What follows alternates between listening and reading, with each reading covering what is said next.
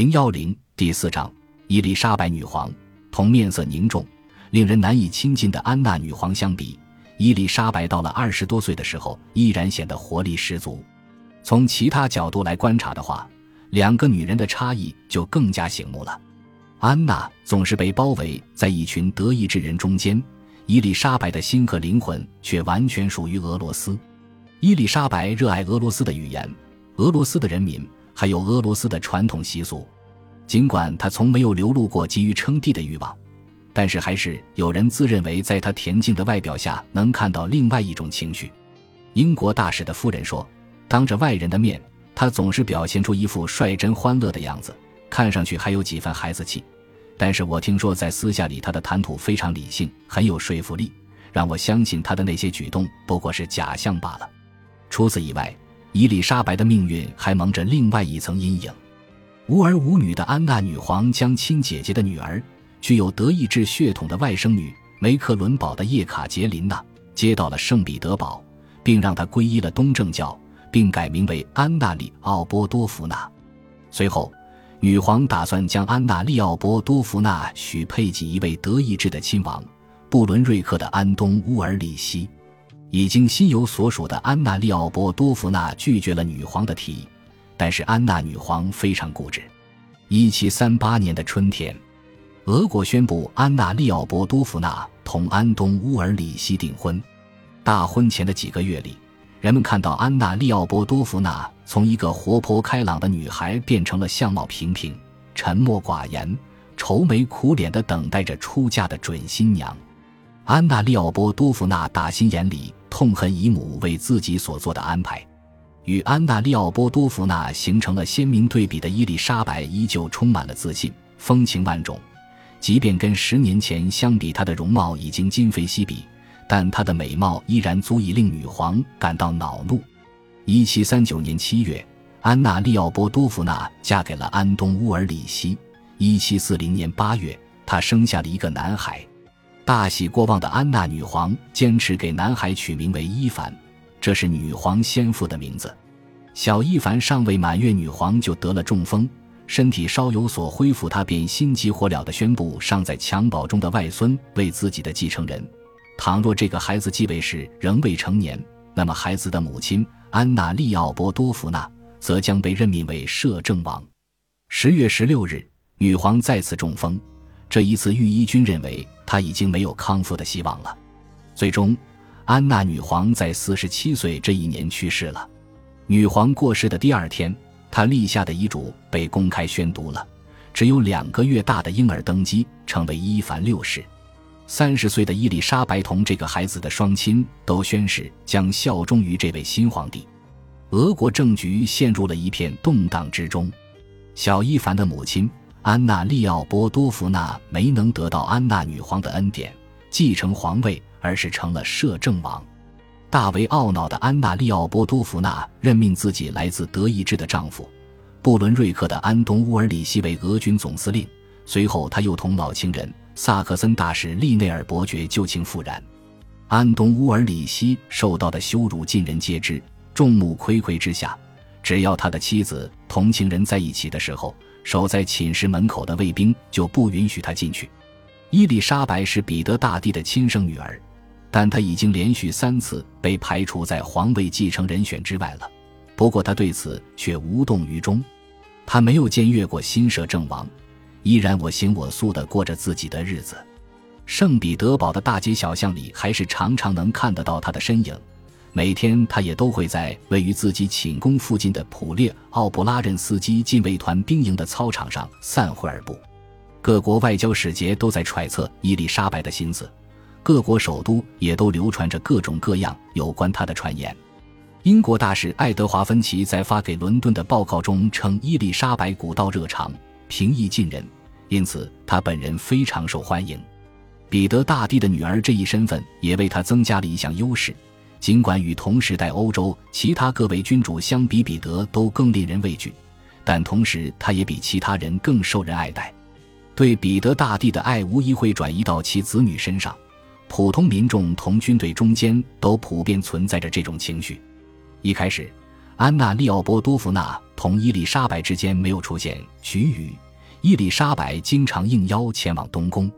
不过没过多久，伊丽莎白就冷淡了下来，只是在无可回避的重大庆祝活动中才会露面。一七四一年二月，摄政王下令对伊丽莎白实施监控。俄罗斯宫廷与各国使节都注意到了伊丽莎白受到的约束。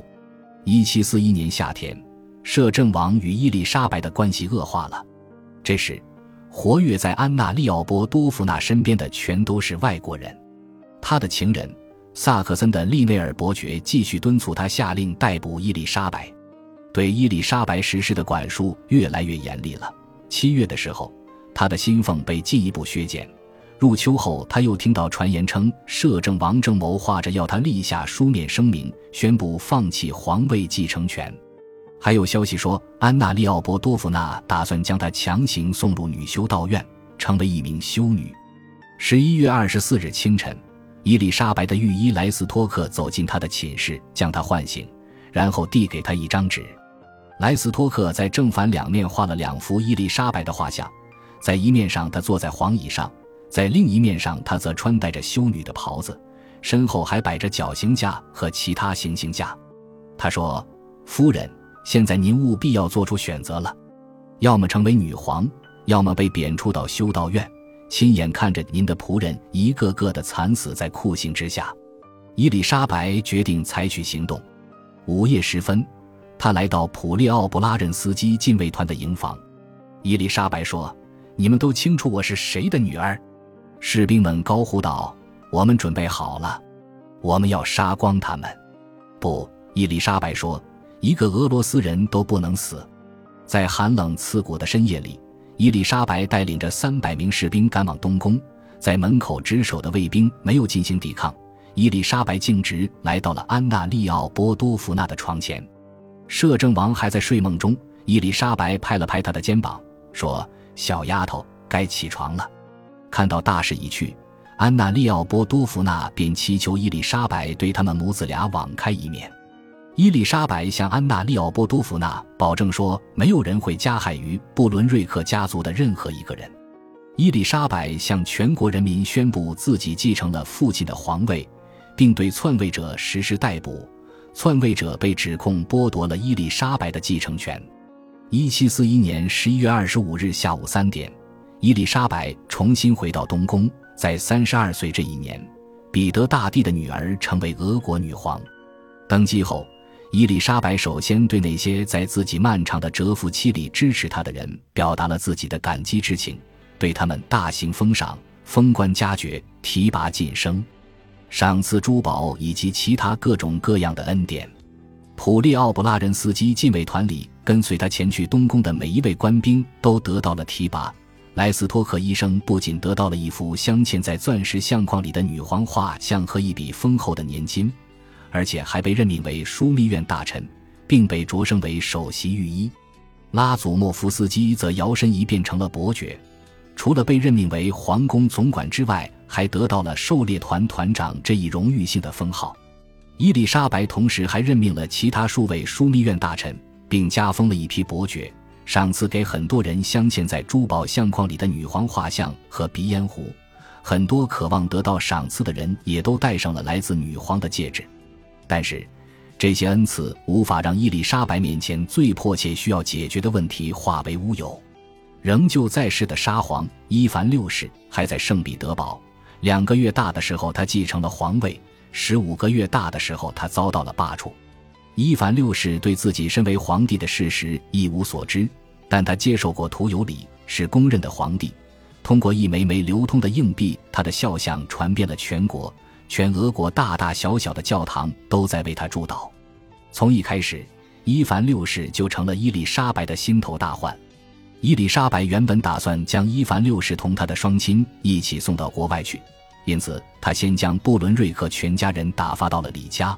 从那里再继续前往其他国家，可是，等布伦瑞克一家到了李家，伊丽莎白的心里又有了另外的打算，将那个年幼却危险的囚犯牢牢地羁押在自己眼皮底下，或许更为稳妥。小伊凡被人从父母身边带走之后，被打入秘密政治犯的行列，在此后二十二年里，他的身份始终不曾改变过。伊凡六世从一个监狱被转移到下一个监狱，尽管如此，伊丽莎白还是担心随时会有人将他营救出监狱，并帮助他复位。很快，解决方案就在伊丽莎白的心里浮现了出来：若想让伊凡继续活在人世，而且永远对自己不构成威胁的话，他就必须为自己找到一位继承人。这个继承人将能守住王朝的江山，而且受到全国人民乃至全世界的认可。然而，到了这时，伊丽莎白已经意识到自己的身体是不可能孕育出这样一位继承人了。所有的人都知道她还没有出嫁，而要为自己找到满意的夫婿为时已晚，而且她也根本找不到合适的男人。此外，尽管多年来她一直过着无拘无束、单于逸乐的日子，但世人都知道她从未怀上过一男半女，因此她的继承人只能是其他女人的孩子。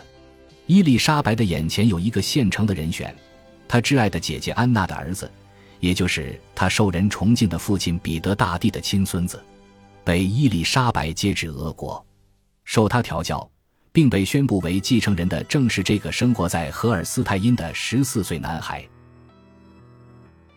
本集播放完毕，感谢您的收听，喜欢请订阅加关注，主页有更多精彩内容。